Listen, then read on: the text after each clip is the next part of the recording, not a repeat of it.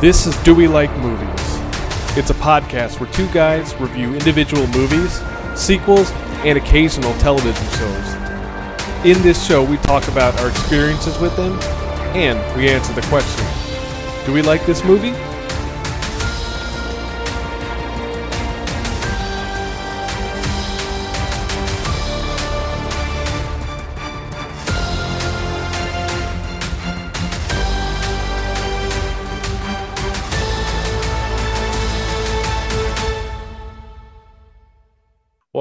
Like Movies? I'm your host, Angel. and I'm putting together a crew, and I'm in on the job as your co-host, Javi. We're back for the first time in like, geez, several weeks, I think.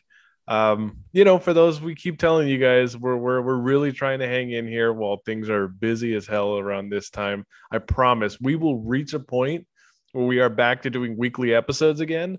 But it's just been it has been like a shit sucking nightmare to like schedule time to do this stuff. You guys, I got the Rona like two weeks ago. yeah, I also was like part of the reason why we had to go on the lengthy hiatus was because Javi literally got COVID and It I was, was not about to force him to do it to record uh while while going through COVID. Oh no, it sucked. Like little little peek behind in Planet Javi and what's going on is I had to do a video for my uh my master's program. I had to put together a presentation for this colloquium I was a part of, which was just pretty much a bunch of smart people talking about human rights issues. And I'm like recovering from COVID and I sound absolutely disgusting in the entire time like just putting together a five minute video took me like six hours because of the mind fog it was so bad dude. So honestly again go get vaccinated take care of yourselves and if you do test positive please isolate. As someone that finally got it you know i'm i'm of the belief that at some point we're all to get it. It's just a numbers game at this point. If you haven't got it if you're dodging it yet you know more power to you. But um yeah just do your best to try to keep yourself healthy and safe in these times. Thankfully you know i'm boosted and vaxxed so didn't really it, you know it just hit me like a really crappy cold but it was just like the mind fog was the worst of it Yeah. so i'm really grateful i'm back you know and uh and i'm good to go and i'm ready to talk about oceans mid 11 All right, so Ocean's 11. Now this is a movie that I'm watching that I watched it for the first time for this episode. And um even though like it was a big deal when it did come out because of all the people that were involved in it. So this is a 2001 movie. It stars Matt Damon, uh, Brad Pitt, um, George Clooney, Bernie Mac, Don Cheadle, you know, among others. Like it just there's a lot of people in here that are like well-known actors. And I remember this being one of those movies, like, you know, and as a kid, like this was one of those movies where I wasn't fully a preteen yet when it came out. So like I went with my parents like to the video store, which were things that existed then. And they rented this movie because I guess they were interested in seeing it, and I had zero to no interest in watching it. Um, and even though like now as an adult, movie. like I know and love all the actors that are in this movie. Um, the only one I really knew was George Clooney because he was Batman at one point in time. so as young me, that's like, oh yeah, it's the guy who played Batman.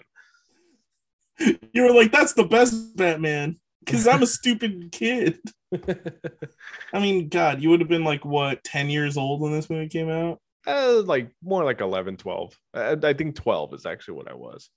Oh, God, you're even stupider back then. But it, this is like that time where remakes really started becoming a thing. Like, Ocean's Eleven was a re- was a remake of the 1960s movie. I think two years later, The Italian Job, which is another heist movie with Marky Mark Wahlberg and Charlize Theron, comes out. Like, it felt like around 2000s is where kind of Hollywood, like, you know how there's that joke that there's only 40 original stories that Hollywood has ever put out? Like, it felt like the year 2000 on is kind of where they started hitting the reset on those 40 original stories. and that's kind of like when the, when the, um, that, yeah, that's just kind of when the, time of reboot started. Uh, but with my experience this movie, I never saw it. I was never interested in watching it. I don't know why. And it's crazy because there's a lot of star power in this movie. Like you said, it's total ensemble cast. Mm-hmm. And there's a lot of good performances, but I always associated associated it with being like an old person movie that as a kid I was just not interested. I was just like, why would I want to watch this like movie that is very clearly not for me? Like, and, and it's funny because now as an adult, I love heist movies, and I like especially whenever I play video games where there's an, a heist involved. I'm like, oh yeah, time to live out my bank robber dreams.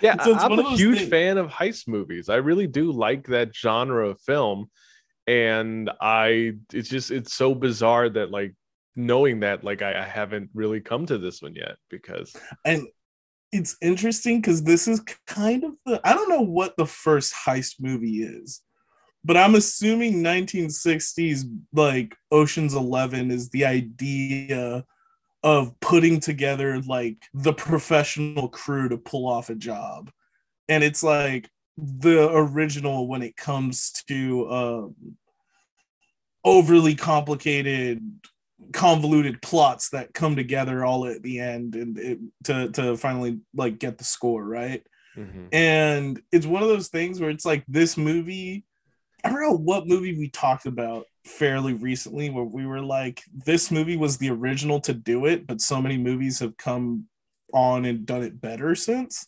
that's kind of like where i'm at with oceans 11 where i'm just okay. like i've i've seen heist movies and i'm a fan of heist movies but it's like this movie has all the stuff that I think is corny about heist movies now, but it also makes sense because it was the movie that started all the corny shit about heist movies. I don't know.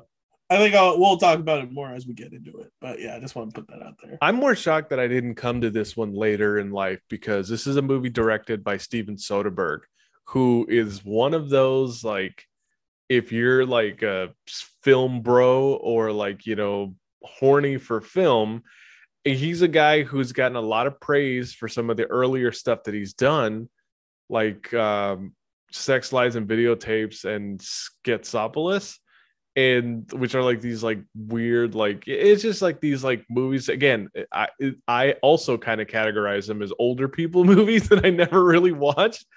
And um, yeah, it's interesting to to to end up coming here, uh, you know, into this episode uh, like having this be the introduction because I do know that Sex Lies and Videotape is like it is where he broke through and became kind of a household name, and this was more like you know him going into the big film, and um, this was I think kind of where the perception of of George Clooney changed a little bit too because obviously he was the guy from ER. He comes and does like the worst Batman movie of all time and even though like he was in uh, from dusk till dawn like in between all of that stuff or before batman even um, i feel like he hadn't really broken through as like a movie star until after this movie came out because it was such a big deal i would argue that he was already becoming a big deal and that's why he got it because i mean he also did three kings in 99 like which was kind of a big movie if i remember correctly Oh yeah, that's right. Ice Cube was in that as well. Yeah. I- would love to re. Yeah, we we need to we need to rewatch some of that because that is a movie that I know I've seen and I remember bits of it and I and I just was this... it was it Three Kings or is that or is that one that Will Smith is in? Goodness. No, this is Three Kings. Okay, all right. Yeah, it's it's it's the one with Ice Cube and Mark Wahlberg. Thank I think you. it's Mark Wahlberg. Yes, yes, yes and it's like the the soldiers that steal Saddam's gold in Gulf War One. yeah, yeah, I, I remember that now. oh, that's a heist movie too. We should have watched that. um, okay, so Ocean's Eleven is apparently a remake of, as we mentioned it, a 1960s film. Uh, and really, the only similarities I think in it is that the movies take place in Vegas.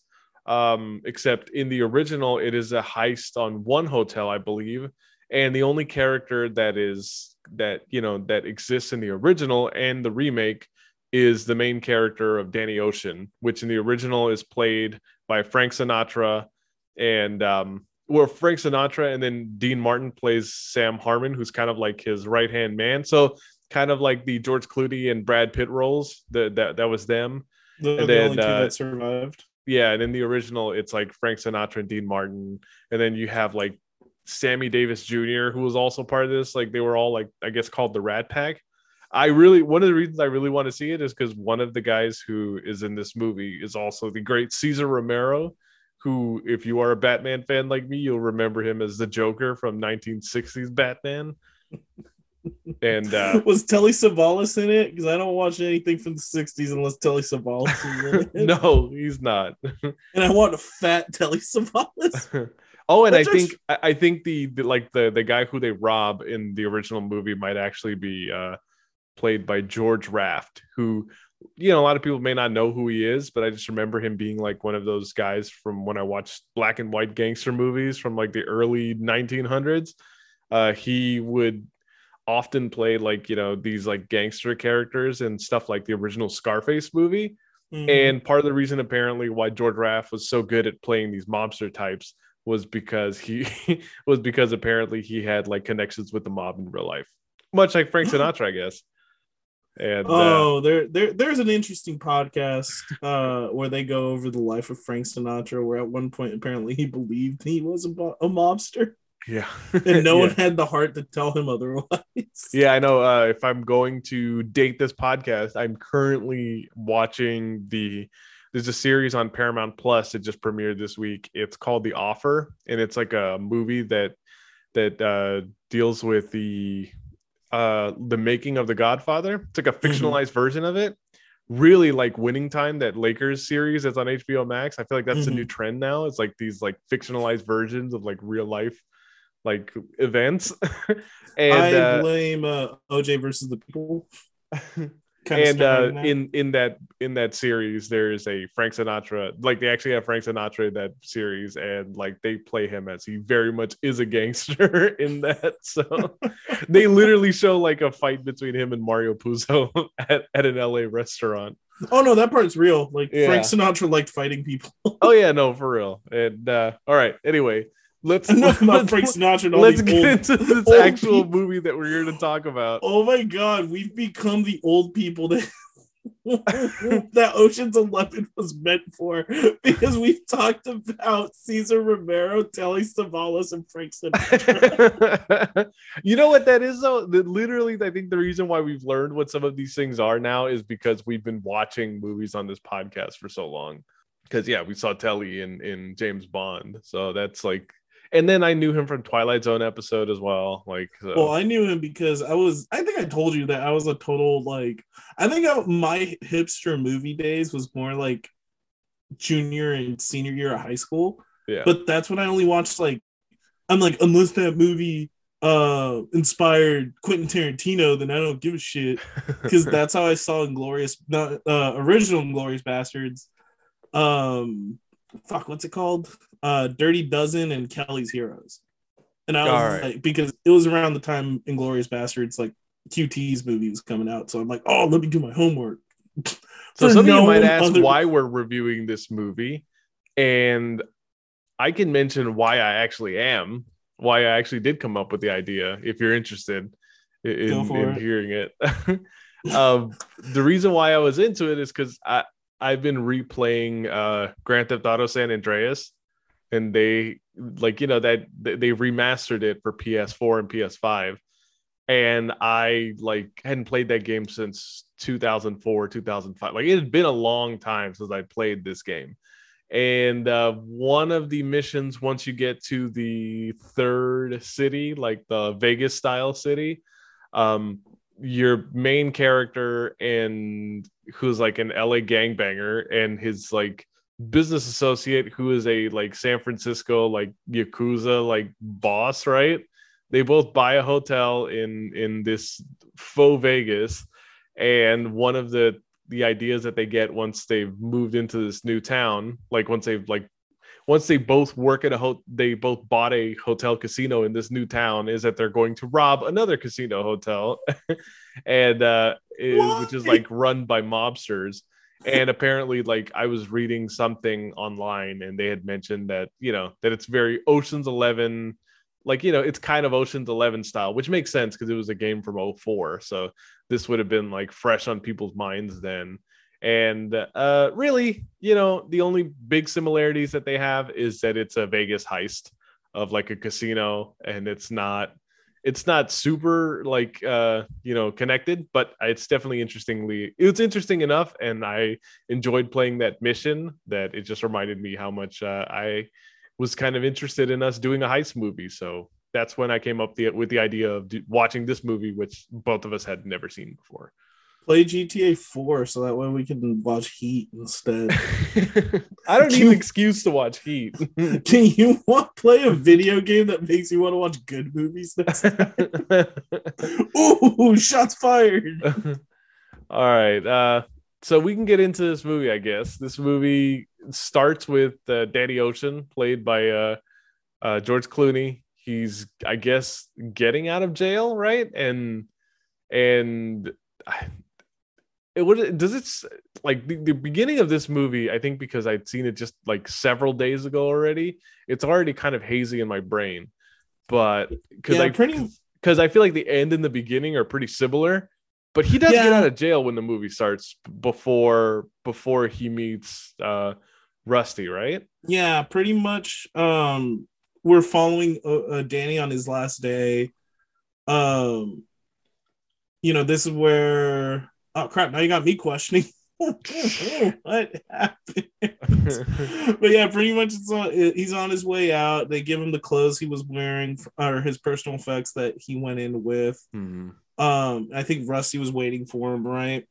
Um, yes. and when he talks to Rusty, um, you know, I remember there's the mention of his wife. I think it's either he was talking to one of the guards or he talks to Rusty, but he does mention that he had an ex-wife and that um, kind of alluding that she might be the reason that he is currently in jail. Uh, but essentially, he proposes that he, you know, ever since he's been in, that he has been planning a heist, and the both uh, both Rusty and Danny end up going to Las Vegas when they end up hanging out with their old um, an old friend of theirs and a former casino owner by the name of Ruben Tishkoff so his role is pretty much he's like the man on the inside. He tells them what's going on, who owns what, who are like the major players in Vegas. And this is where it's revealed that the plan is pretty much to rob three casinos, uh, the Bellagio, the Mirage, and the MGM Grand all at once. Um, and they were gonna plan. They were planning on using Ruben's um, kind of expertise with uh, casino security to kind of set that up. And I think here is where we find out that uh, the three um, the three casinos are all owned by one person, uh, who is uh, Terry Benedict, played by good old Andy Garcia. Right, and Andy Garcia um, I we the only other movie that we've done on this podcast with him was he had like a bit part in Stand and Deliver. But what I really remember Andy Garcia from more than anything is Godfather 3, where he like ends up playing uh he ends up playing like the the protege of of Al Pacino's Don uh Michael. And funny enough, I do know, even though I haven't seen it before, but I do want to watch it now. the third Ocean's movie, which is Ocean's 13, actually reunites uh, Al Pacino and Andy Garcia for the first time since The Godfather 3. That's interesting. I- am pretty sure it's one of those things where it's like obviously everyone's in on the joke, right? That these that where he came from was was that, and I do feel like the character that he plays in this, uh, the, the you know the, the the character Andy Garcia plays in this, it feels like an older version of like of like the vicious, you know, uh hot-headed uh Vincent Corleone. It's funny because whenever there's a movie that um like boasts it's the first time these two actors have been on the same screen together, um it's you the movie usually ends up being super mid so i don't know anything about oceans 13 but i remember there was a movie i think it was called like righteous kill or some shit but it was like one of the main ways they were like marketing it is that it was the first time al pacino uh, and Robert De Niro were actually on screen at the same time and they were actually on set together.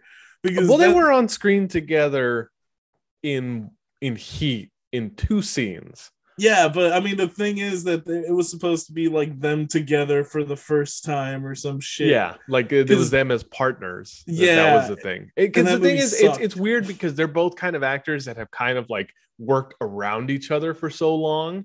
You know, like because the first movie that they're in together even though they have zero scenes together, is Godfather, Godfather 2. 2. Yeah. And uh, God, I love that movie. I, If I did that for the all right, I'm not gonna get into it. Put it away, Angel.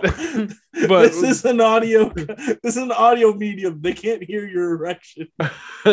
but you know they did that and then but i do think heat is like is the exception to that. I think it's it is the very satisfying we're getting these guys on screen together. Anyway yeah. i'm talking about all these things that isn't oceans 11 yeah because everything else is more interesting than oceans 11 i would argue that that's not true. I think this movie is it takes a few minutes to get into it but once you start meeting the people who are going to be in on the heist i think that's that's where it, it's it really starts to pick up it feels okay we'll get into it more. Like i got some gripes with this movie and i'll talk about it later. All right. But, um, so Elliott Gould's, uh you know as you mentioned ruben tishkoff is the one who basically decides to plan this right?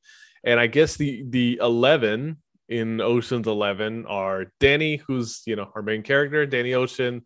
Uh brad pitt is rusty ryan uh, Ruben, of course, he does the planning, even though I don't think he does anything during the heist. He, actually, he, he's in he's in like one spot, I think. Mm-hmm. Um, I, I, was really shocked that Scott Caan and Casey Affleck were in this. That, I I did not realize they were in this, and it's even funnier that they're both like twin brothers, the Malloy twins. that was really funny. It caught me off guard. It was nice seeing Bernie Mac in it. I had no idea he was in this uh, movie. Rest in peace, Bernie Mac. Bernie Mac is the only person in this cast besides George Clooney and Brad Pitt that I knew was in this. Mm-hmm. Um, and I didn't realize. I always thought. I always remember his part being a. Well, I always thought of his part as being like a bit part but he's no. actually like he he's actually quite in this. The guy who I for completely forgot was in this was J- Don Cheadle. Mm-hmm. And uh and also Matt Damon. And it's weird because I feel like Matt Damon and what's I it called Brad like... Pitt. It's, there's like this like cabal of like interchangeable white 90s actors that like I feel like Interch- could all have been in movies like together playing like you know where you could swap one with the other and like I I'd, I'd be like oh yeah I remember it that way. Interchangeable, smoldering, handsome white actors. like you can take one out and just throw the other one in, and you're like, yeah, that's the same movie. Yeah. Um, but um, yeah, the, there also I guess it, I've only seen him in this, but uh, what was it called? Uh, Qin Shaobo, uh, who plays the amazing Yen. Mm-hmm. Yes, so- I remember him. And the main reason why I remember him is because after we watched this movie, I think a few days later, I ended up watching Ocean's Eight, and mm-hmm. uh, he makes a return oh, in nice. that movie. So, so there we go. Um, Carl Reiner, I didn't realize he was in this, uh, and of course Matt Damon is like the nerd. I feel like he's like the he's the geek in this. well, he's like the newbie, right? They yeah. they essentially they bring him on because he's the son of another thief. And for some reason danny ocean brings him on even though he's never worked a heist before but he's like forcing this kid to be his protege.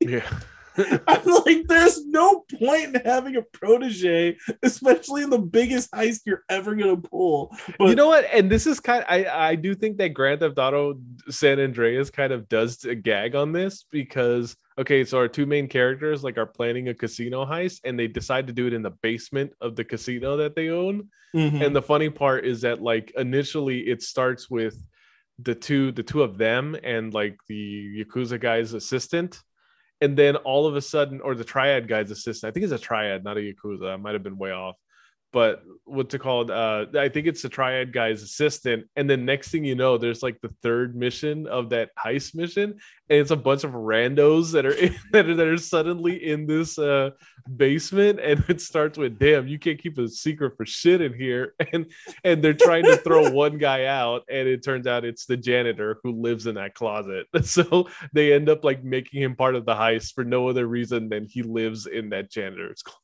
So now he has to do it, or Yeah. else he's gonna like snitch on everyone. That's so, So stupid. I guess Matt. Damon is like the guy who lives in the janitor's closet, and that's why he's involved here. Well, well, it's funny because everyone does shit on him. Like, Yeah. everyone does take turns talking about how dumb he is and how he makes mistakes and shit like that. But um, yeah, essentially from uh, from there, the the the goal is to rob the Bellagio vault on the on fight night because there's supposed to be some big boxing match Yes. just the boxing match. Don't know who's fighting, but who gives a shit? I know one of them was Lennox Lewis, who was one of the biggest like fighters in the 90s. Like I Mhm. remember I didn't even watch boxing and I knew who Lennox Lewis was.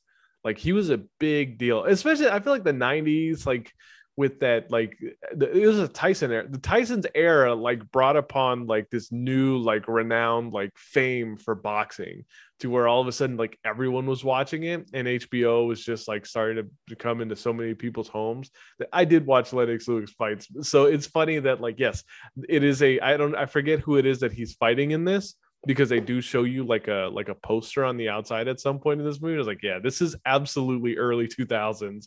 If like a Lennox Lewis fight is one of the biggest things that's happening right now. That's one of the biggest draws in Vegas. And I guess the take is supposed to be 150 million dollars. So I got confused because I thought it was 150 million from each bank or each bank, each uh casino. So originally I thought it was 450 million. And I was like, God damn, that's a lot of money. And then uh, when I found out it was just 150 million dollars, I was like, wow, it feels like you spent 150 million dollars just setting up this heist. but okay. Yeah. So after they recruit everyone, essentially they take the next like what two weeks or so to kind of um, do reconnaissance and figure out who's the uh like who's the security, who's the main people to watch for, who's the pit boss. Um, they try to find out like when they shift or when they change dealers, when they change guards. Uh, this is all done in montage form. Like there's the funny, there's the funny one where uh the twin brothers like are playing like they have a fake fight down on the casino floor so one of the uh the tech guy can go install some stuff so that they can uh hack into like the security system um and meanwhile the entire time this is going on i guess they rent out a hangar somewhere out in the nevada desert Okay. and they build a replica of the bellagio vault yes. because they have to beat like essentially there's this uh there's this like huge elevator shaft that has like crisscrossing like trip laser trip wires and then if that goes off it sets off the alarm and then people get stuck there. Look, this reminds me of another fantastic heist movie that I have seen much You're more just- recently than this. you are just proving my point that at this point oceans 11 just reminds you of everything that did this shit better No, you know what this could be? This might literally be one of those triple X State of the Union oh situations. oh my god where, where this like old movie ends up accidentally like doing these things that other movies will rip off later in life. You had me because you said we watched a fantastic movie and you fucking said Triple X State of the Union in the same breath, you bastard. but the movie that this made me think of, this whole safe kind of deal, is Fast Five. The Oh! 2011 Fast and Furious sequel that we hadn't done on this show that we need to do before Fast 10 comes out, which also has like a well known, like, you know, where they do dual like safes. You mean the one where they pull the safe out of the bank and then drop through Sao Paulo, smashing everything to death? Oh my god. Yes. I mean, and you you're probably right. You're thinking about something that's probably a whole hell of a lot better when you think of uh, you know, something like Fast Five as opposed to Ocean's. Maybe it is. Maybe it is. Maybe Ocean's Eleven just doesn't connect as much with you because it's an old person movie. And now I'm the old person. no, like I will 100% like that's the weird thing. I admit this is a good movie. I am not saying it's a bad movie in any way, shape, or form. The acting is actually not ass. And like, I mean, you can't with all the people you have in it. And like, actually, a lot of the shots are really cool. Like, so there, there's a lot of the cinematography that I'm a huge fan of. But for some fucking reason, it just doesn't connect with me. It's just one of those weird ones that I can't get behind. But I can openly admit this is a good movie, and I take 100% accountability that this is just not a hobby movie. and that's the problem. But yeah, so the idea is that they build this replica of a bank so that way they can give Yen a chance to practice this crazy flip he's going to do pretty much from the seated position. Because the idea is that they're going to fold they're gonna fold Yen up, hide him inside of a money cart. I like only... this, by the way. I I don't. I think it's very stupider. racially insensitive. If like the one Asian guy involved in the heist is gonna be like a, the tiny acrobat that we're gonna stuff into a cart, but I do I do like this character. My favorite part is they're like, "You have thirty minutes of air. Good luck." so the entire time I was just like, it's gonna be hilarious when they open that and he's dead. Oh no. I was just like, this is such a stupid plan. if your plan depends on someone having a timed amount of air, I'm like, this might not work out because it, it feels like it takes them 20 minutes just to get to the goddamn elevator that takes you downstairs. Yeah. I was just like, oh my god, he's gonna die. oh, like the more I thought about the plan, I was just like, this is so dumb. But like, you know, that like he has to learn he can't pro- you know, he can't press on any of the of the floor panels because they'll set off an alarm. So he does manage to do his flip on a uh, from the seated position. And uh, pretty much what happens is leading up to the day of the heist, there is a hotel demolition somewhere in Vegas that ends up destroying. Uh, I forget what it was, like an access tunnel that uh, Don Cheadle's planning to use mm-hmm. as, so that they can blow open the safe of the Bellagio. But because the explosion revealed the part or the thing that um, Don Cheadle was going to exploit, like crews started working on that and reinforcing it. So from right. there, we have a heist within the heist where now uh, certain members of the crew have to go somewhere. Like I don't, I don't it never really says where, but mm-hmm. they have to go steal a essentially a nuclear weapon without like the nuclear bomb part. Because the idea is they're now going to set off an EMP that takes out all the electronics in Las Vegas. Yes. So that way they that'll give them the opening instead of them drilling their way into. Brilliant.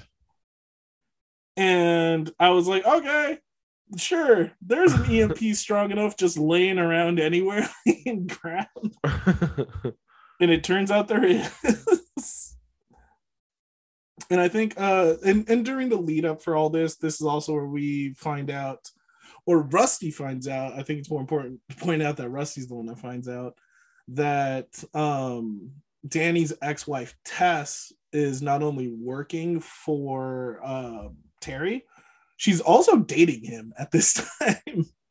and I think the one that finds out is Linus Caldwell or Matt Damon, and uh, he finds out tells uh, Rusty, Rusty, Rusty gets pissed, uh, and he ends up confronting Danny about whether this is really about the money or if this is about uh, Tess. And furthering and, the furthering the trend of like people who are not in shit that I'm like people who are in shit that I feel like I'm too young to watch. and it's Tess is played by Julia Roberts, like someone who I swear to you, I have barely outside of my best friend's wedding, I have barely seen anything with her in it. Maybe Runaway Bride. I guess, yeah, I, I did see Pretty it? Woman, I guess, as well. But yeah, it's just she's but not again, normally in things that I watch. Pretty Woman was from like what eighty seven. Erin Brockovich was that around yeah. this time? Uh, it, it might have been. I it feel that feels more like '90s to me, but uh, but I can't recall exactly. And she, you know what? She looked like a. I mean, yeah, she has. Uh, she had. She looked like a mom, and that's the best way to describe it. Yeah, I feel like it, it's weird. Like I felt like she was already too old to be dating George Clooney in this, but whatever you you mean the man that's like that's looked like a silver fox since his 20s yeah. Oh man. So so from there they end up going to uh like a college out in southern california where they end up stealing the uh emp uh however because linus caldwell couldn't be a you know fucking a good soldier and do what he was told and stay in the van he ends up going to try to meet up with Danny as Danny, uh, Bash, Yen, and yeah, Danny, Bash, and Yen come back with the, like the the bomb. Um, and in trying to make an escape, they end up breaking like Yen's arm, or they break breaking his hand, and I was like, oh my god. and you know, I thought that was going to lead to something. I thought that was going to be a big deal. And the only thing that ever happens is that you see Yen like taping up a cast later in the movie. And I was like, oh, cool. He's just, uh, he's just like invincible then. He'll be all right. so, pretty much on fight night, uh, the plan starts going into motion after Rusty believes that uh, Danny is putting the operation at in in jeopardy. Because at this point Danny has already done a couple things. Like he he's tried to talk to Tess. He's confronted Terry. Like he's done a lot of things to uh, make Rusty kind of question if he if his head's right for this. So Rusty kind of takes over operations. Uh, and they put everything into uh into uh into effect right? And for the most part everything is starting to go the way it's supposed to um as the fight starts um or as the like pre-fight starts danny shows up at the bellagio uh to try to get terry's attention. Um as they expected he ends up getting grabbed by security goons where they grab one of the goons who starts uh who's supposed to be beating on danny. Um but we find out Danny's kind of paid the guy off. So, and they know each other. So he just like fakes kicking the crap out of Danny after punching him for real one time. and Danny ends up escaping from the room. Uh, during this time, um, yeah, the, they, they end up taking, you know, the EMP goes off, shutting off lights all over Vegas, including the fight. Um, and when the lights come back on for some reason, it leads to total chaos and like everyone starts fighting each other in the in like the in the arena. At that point um and and as they go through the casino the casino is completely wild too. Everyone's just trying to pocket cash and get away. But at this point terry gets a phone call from rusty where rusty is telling him that they are you know that he's the man that's robbing his bank. Um you know uh and it kind of cuts to a lot of things going on. Like we find out yen actually survived yeah. from his almost suffocation and he manages to uh, make the jump in real in, in real time. Um we see that um crap what's the what's his name? Uh, matt damon and uh, george clooney. I like it we're just gonna like oscillate between calling them by character names and then calling them by actor names. Well yeah because the only ones that matter are rusty and danny. Everyone else's name is stupid or i don't remember. I know. Literally like uh i have to keep reminding myself that bernie mac's character's name is frank i think. It's really just like bernie mac and don Cheadle and uh well the only one the only other characters i guess the malloy twins yeah outside of that and it's just yeah it's one of those things where this is what's hard with ensemble casts is like you just focus on the actor playing the character more yeah. than anything when there's so many characters but yeah, so they take advantage of the EMP. They manage to repel their way down the elevator shaft. Uh, they set up the explosives to open the bank vault, but there's like a miscommunication where Yen doesn't get out of the way in time, or might not be able to get out of the way in time, and they can't tell like the like the nerdy guy can't tell George Clooney like, hey, don't set off the explosion, you might kill Yen. so as they try to set off the explosion, they find out that the their batteries are dead, probably from the EMP. So they have to load new batteries, and then finally that gives Yen enough time. They blow open the vault and start grabbing all the money. Um, at that point, uh, Terry gets to the um, Terry gets to the uh, kind of like the main security area, and uh, you know, he tells them, or you know, he tells Rusty, "Nah, it's impossible. You can't be robbing me. I'm looking at my safe right now." And then the feed cuts to showing men, um, pretty much showing Danny, uh, Danny and crew grabbing the money and um, preparing to take it away. And essentially, they hold the money ransom. Uh, I believe Rusty tells him he can either let them walk away with $80 million now or they blow uh, the full 150, 160 uh, in the vault. So at that point, Terry has an, has a, a, decision to make. They end up calling Las Vegas PD, who sends all these SWAT trucks down in front of the Bellagio. Um, and as the SWAT team starts to breach, you hear an explosion. And but suddenly, you know, everyone's gone. and then you see SWAT like SWAT trucks um starting to you know take the uh take the money mm-hmm. And this is where i think this is where i started getting kind of confused confused. Yeah. yeah. There's this is a part where it gets really confusing. And at some point you even forget like you you completely forget like that middle part where they had like put put in the second safe and stuff like that. And and they're talking about stuff like you know how the floor in the safe looks and stuff. I'm like the fuck are these guys talking about? Like it doesn't make any sense they did it they they they got me they tricked me here because i really did feel like they all got into that white van that mm-hmm. was then you know being chased by andy garcia's goons and uh and that eventually they would have been like caught like you know trying to escape uh you know the the heist right like once yeah. they had once they had left the casino and hey they fooled me because once they do actually get to them in some sort of empty parking lot or whatever uh, they go into the white van and instead of finding money in the bags that are in there it's just a bunch of these like escort like ads for escorts oh my god, I remember I remember being a kid going to Reno with my parents and still getting a bunch of them. but uh, but yeah, so they end up um they end up blowing that thinking that's the money, and then you find out that there was another double cross. Yes. And essentially it gets revealed that uh the crew had filmed a fake robbery using the fake vault as kind of the staging area and then uh filmed themselves taking um you know just creating footage that they were taking money away so terry thinking that all his money was gone at this point because the explosion in the vault and explosion uh in the van didn't realize that the SWAT officers that actually showed up were uh, essentially the Ocean's Eleven gang because everyone else, uh, because the the our tech guy was able to intercept the 911 call, which is what he installed way back in like the middle of the movie.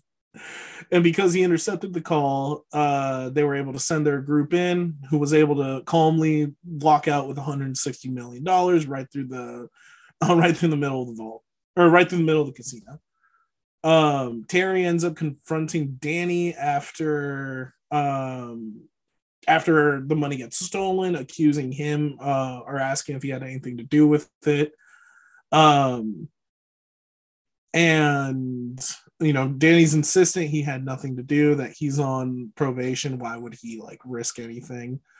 Uh, at the same time, Tess ends up getting a call uh, while she's up in her room waiting for Terry and uh, the the voice ends up telling her to switch over to a certain channel, which she does, and she gets the feed of the hallway camera showing Terry and uh, Danny talking.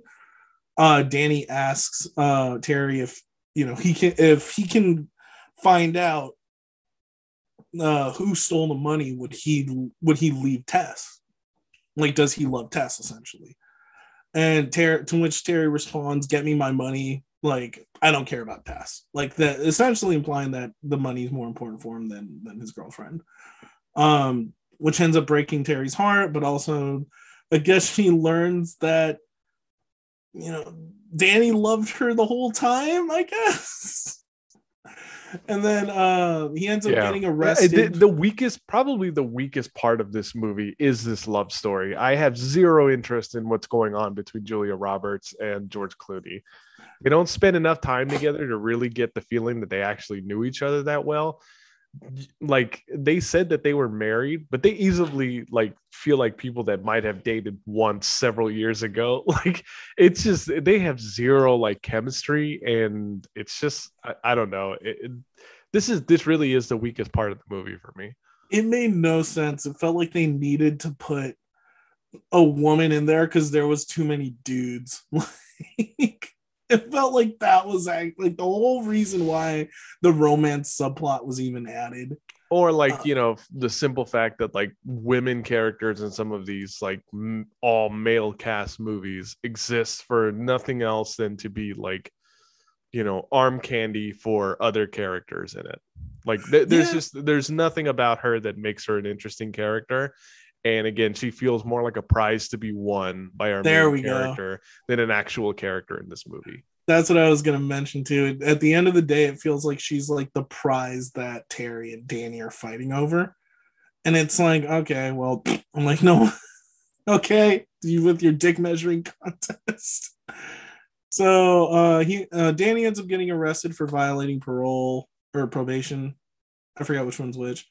Or I, I think it's parole. But he ends up uh violating parole, uh has to serve something like three months or has to go back to jail for some reason. Um, and when he comes out, Rusty's waiting for him. And you find out that Tess is actually waiting with Rusty uh, because she realizes that she loves Danny.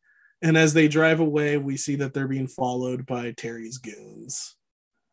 And that is Ocean's 11. Roll credits.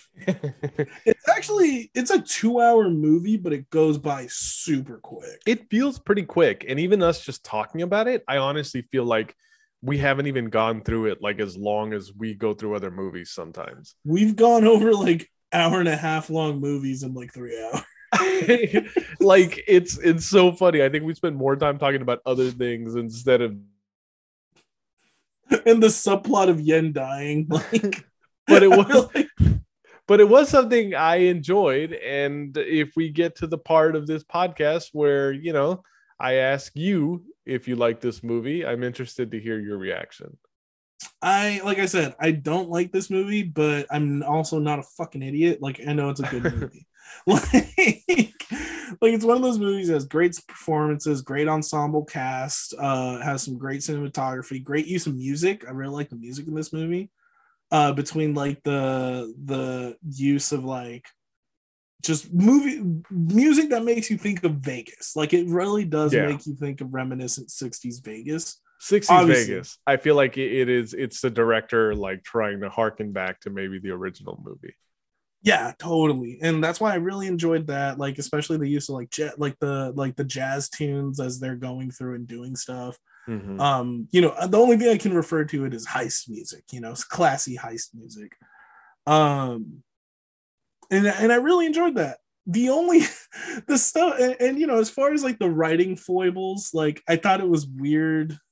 Like it feels like it makes no sense for them to for me anyway to spend all that money preparing for the heist because it feels like you easily spent a hundred million dollars getting ready for this heist, so you're only Mhm. getting 50 million out of it. like between building the fake Um, between building the fake vault, buying three vans, turning one of them into a SWAT van. but you know, we have to remember that like this was a lot more money back then than it is now. True. I mean, the 150 million does get you. It gets you like a two-story house in San Francisco that's you know burned to the ground. like it's one of those things where there's there and, and but I also I can also say we spent a lot of time talking about the other movies that were inspired by this movie. Yeah. Um, because the Ocean's Eleven, like putting together a team of professionals, isn't something that's going away anytime soon. No, and it isn't and, something that this movie created. It just like kind of like found its moment where it blew it up again and people kind of remembered it. Yeah, because I think like the I haven't seen it yet, but the usual suspects is very similar, like in that sense, right? Where it's mm-hmm. like you're putting a crew together. Like the, the putting the crew together is like a big thing. Like I haven't sent you the the Rick and Morty like mm-hmm. meme of where they're where Rick and Morty go and meet people and they're like, I need you for a job. And they'll yeah. be like, Rick Sanchez, you son of a bitch, I'm in. And you know, even something as god awful as like Justice League, uh, like 2017 Justice League, uh, kind of goes through those moments as well, where they're recruiting heroes like for the cause, and mm-hmm. each hero has like their own specialty. Yeah, like it is something that has been in the zeitgeist forever. Um, funny, I, am gonna say this. I came into this review thinking that I was gonna be a lot more complimentary of this movie. This is one of those few moments where I think you taught you have talked me down into realizing how painfully average some of this was. it's one it's one of those things where it's we've seen a lot of movies that have done it just better at this point Right. But that, I also don't want to take away from this movie where like the acting performances were for the most part pretty good, you know? Yeah. Um, it was cool to watch something that we haven't seen before and to get a chance to to figure out whether we liked it or not. And I think it's clear that both of us like it okay. Uh, and I might, I honestly, I might go start watching the sequels on my own just because I'm interested. And I did see Ocean Eight, which I thought was okay. It was mm-hmm. all right. It wasn't awful, but you know, wasn't great. wow, I didn't realize that when I, I didn't realize when I called this series Ocean's Mid Eleven that that was actually gonna be like kind of the big takeaway. Like you don't hate yourself for watching it. You're no. like, I was entertained, I guess. Yeah. Yeah. But yeah, I mean, even though it doesn't jive for me, like yeah, uh, it's a good movie. Like you don't lose anything by not watch or by watching it. But, All right, so know, we'd like to thank you guys for joining us for this episode of the show. Thank you for hanging in with us again while we're going through this very shaky period on the show where we can't get through, we can't pull these episodes out as often as we'd like to. Uh, it, there's going to be a reprieve from that pretty soon. You know, like my kid's going to be out of school in like a couple months, and or in a month and a half and then you know my job is going to slow down a little bit from all the craziness that it's been going on. And uh, yeah I, I, think we're going to reach a point where we're going to be able to to hunker back in and do a more regular output of movies. But again we appreciate you guys coming coming and continuing to listen to episodes of this. We want to do what we can to keep the show going and not have to go on an extended hiatus because those things can it it only gets harder when you when you take like you know large amounts of time off.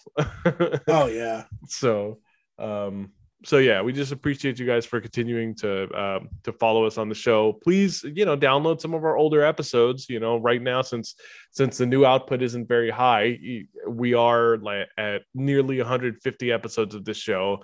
And for those of you who are you know starting to listen to this to the show more recently as opposed to from the very beginning, you know, feel free to go back and listen to our archives to find movies that you might be interested in that we have already covered. So, mm-hmm. yeah, like if you want to watch New Year's Evil and you're like, huh, how do these how do these guys feel about it? The answer is not good. Don't watch New Year's Evil. uh, so yeah, we'll we'll uh, we'll we'll post on our Instagram page again what the next movie is that we're going to review, and uh, yeah, we'll talk to you guys next time. Later, Gators.